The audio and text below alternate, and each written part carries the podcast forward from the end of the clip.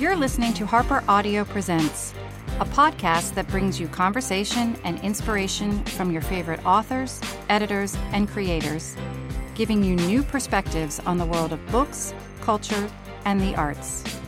We are part of the HarperCollins Presents network of podcasts. I'm Anna Maria Alessi, and with me today is Maggie Leffler, an American novelist and a family medicine physician.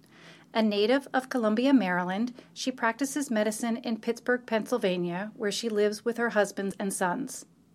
She joins us today to talk about her new novel, The Secrets of Flight, her third novel, publishing by William Morrow on May 3rd.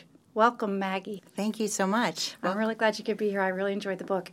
So tell us a little bit about the book. Well, The Secrets of Flight is a story of an elderly woman looking back at her life, and it's the story of the relationship between her and the teenage girl who's transcribing her memoir, and it's a story about when she was a pilot during World War II. She was part of the Women's Air Force Service pilots, and sort of a fateful decision that changes her life back then that she is working through now. Yeah, so it's hard to sort of give away that plot twist, but it does have ramifications, and obviously it's related to what's going on in the young woman in Elise's life, right. And they sort of end up, of course, sort of helping each other out and growing through certain things. You know, even at an advanced age, I can't remember exactly what her age is. She's 87. 87. Yeah. But she changes too. Exactly. Right. That's exactly right. It's almost a coming of age for both of them. Right. Exactly. So tell us a little bit more about sort of the whole pilot aspect of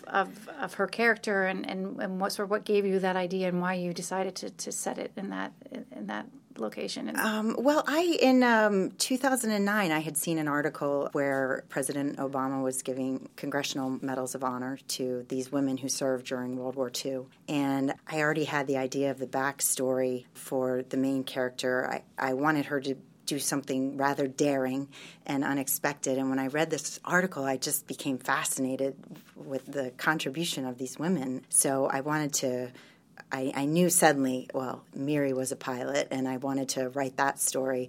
And so I started researching more about it and even got the chance to have conversations with World War II Women's Air Force Service pilots who served during that time. And that's really, I just sort of saw their picture in the newspaper and fell in love with the idea. It just captured your imagination. Yeah. And I believe that you were even offered a flight on one of the antique planes. Well, she suggested that I take one. The pilot I was talking to, I had so many technical flight questions. Yeah. And I kept saying, what did it feel like? And, and she said, I really suggest you get a flight in one of these old planes.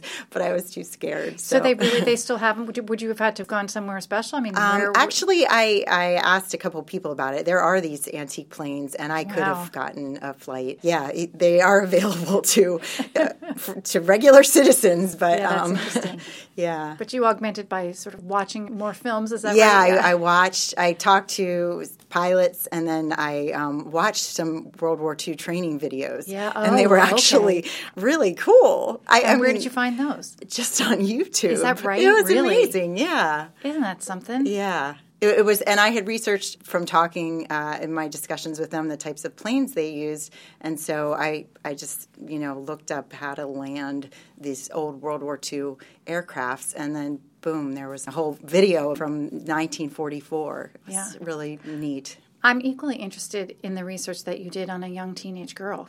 You have two young boys. I have two young boys, yes. I looked through old journals of mine. I've been keeping a diary my whole life, and so I just flipped back. I was actually recently startled to see how much Elise's voice sounded like me as a kid. Because that's why I asked. How did that happen? But it was just me as a kid, that kind of thing. Yeah, because as the mother of a teenage girl, I thought you nailed it. Oh, thank you. And I was curious how that happened. Right. So tell us about your working life as a physician. I see, adults and children age 10 and up. I see patients in an outpatient setting, and I really enjoy that quite a lot. Yeah, I always, like Elise, wanted to do both writing and medicine from the time I was a little girl. So and you basically have. I mean, this is your third book. Right. And you're a young person, so you've done it simultaneously the whole time. Huh? Yeah. Yeah, that seems challenging. Although there seems to be a lot of examples of this, of physicians who are also authors. Right. Yeah, that's true. It's a writing for me is just I love the outlet. It's something, it's so different from medicine, but it integrates. I listen to stories all day. That is what I was just about to say, because I had another interview. Gosh, this was months ago, and I thought of it when I was thinking about this interview. And she said it's a lot about storytelling. It's listening to stories. It's telling the story of whatever puzzle you're trying to solve out. Exactly. And she thought that they were really closely related, and I hadn't thought of it that way. Yeah, I completely agree. That's true. It is interesting to think of how you managed to do this kind of hard writing work in addition to being a resident, because you were writing at that time. Yes, I was. I've always been somebody I just couldn't live without writing. I feel icky when I'm not writing. I mean, it keeps me awake at night, and certainly I don't get enough sleep because of it, but I'm really happiest when I'm writing, so I kind of always have managed to carve out the time, no matter what phase of my life I've been in. And you mentioned your Tuesday night writing group. Yes. And so how long has that, have you been in that group? We've been meeting for about a decade or so. Wow. Yeah. We've had people have had babies in the group, of course, bring them to group, so that my kids have grown up knowing Tuesday nights, that's writers group night, and but they love it when the writers group comes over to our house. And so is it basically that you function as each other's first readers? Yes, definitely. I mean, they've read so many drafts of this book, so they're very excited. Yeah, so we each, two people go every time, and then we critique the chapter or the short story. So you're working as a physician, you're writing your novels, and then you're reading and critiquing your friend's work. Yes. That's busy. Yeah, it is busy. And I'm a mom. Yeah, exactly. And we just got a new dog. Oh, yeah, the dog's probably the killer, right? Right, yeah, exactly. That's for me, that's very much the killer. So I want to go back to the book again. We talked about sort of the coming of age theme, but talk to us a little bit more about the themes that you support in the book, because without giving things away, but they're clearly, Well, let's see here. Miri grows up in a Jewish family and during World War II and feels very overshadowed by that. She worries about what's going to happen with her family. And then she falls in love with a man and has to decide how she wants to live the rest of her life and how important her dreams are and how important her husband's dreams are versus what about her family. And right, so it's sort of what she's forced to give up in order to gain. Right, yeah. And then talk to us a little bit about Elise's situation and sort of the journey that she takes. Well, Elise she's got a lot going on for a teenager because her parents are splitting up and there's a significant illness in the family, and she's just learning to try to figure out who she is. Yeah. And so a lot of it is about them both assimilating in their own lives and what they've both given up, meaning Miri and Elise, to try to figure out who they really are. Mm-hmm. Yeah. So it's very nice. Are you working on something new now? I'm in my thinking stage. Okay. So I go through a stage where I'm just compiling ideas and writing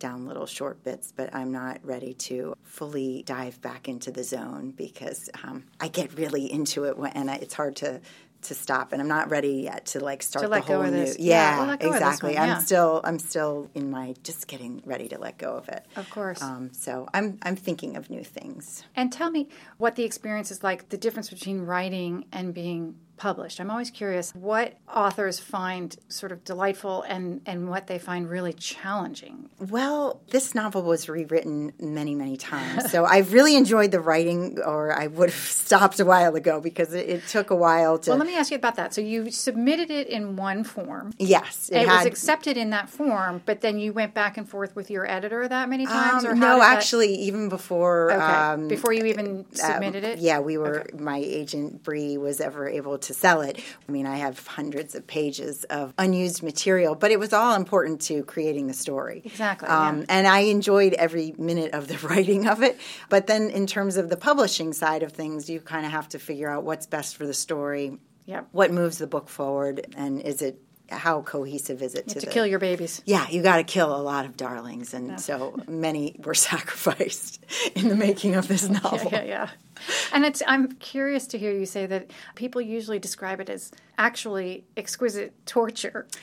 Well, I guess it was more torturous, I think, all the years of rejection. That was the hardest because I feel like then you think, oh, am I just having fun with something? So that was the worst of the torture. Yeah, there were times when I would write something I really liked it a lot, and my writer's group was like, this isn't working. Let me tell you why to the total plot. And, when you don't want to hear that, well, that's torture. So there's little rejections along the way where you're honing it. But when I'm just sitting and writing, I'm really happy. And that part's never really too much of a torture. And what do you like to read? Let's see here. I like to read funny. I really enjoy books about family and books that are make me laugh and a tear up at the same time. A good cry is great, but I really enjoyed The Family Fang. I thought that was just so good. Gorgeous writing, every sentence, and hilarious. I was laughing out loud throughout. That's like my kind of book, Yeah.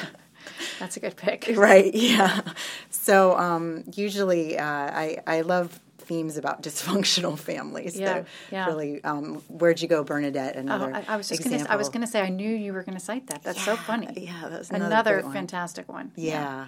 Exactly. So now, where are you in the process? You're setting up your publicity. How does that dovetail into your daily life? Do you have to sort of, when you publish a book, do you have to stop your working schedule in order to attend to things, or are you able to work it in? I plan to work it in, so we'll kind of figure it out. Yes, I'm going to keep seeing patients and everything as usual. I think. Do you see patients 5 days a week? 3 days a week. Yeah, good. So that's nice. That's really hard work.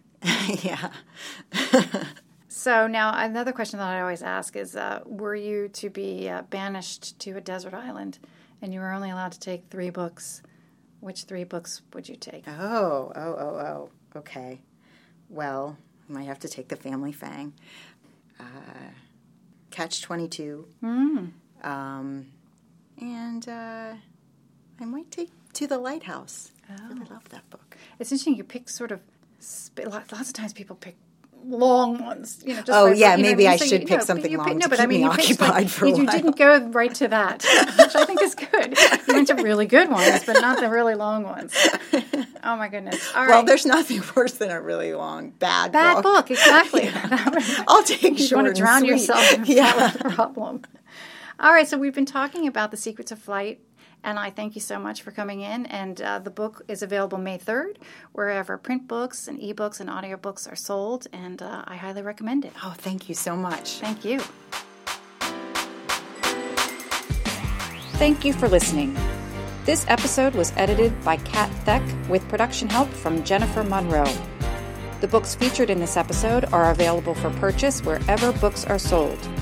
Please be sure to subscribe to Harper Audio Presents, and you can send us a question or comment via our Facebook page.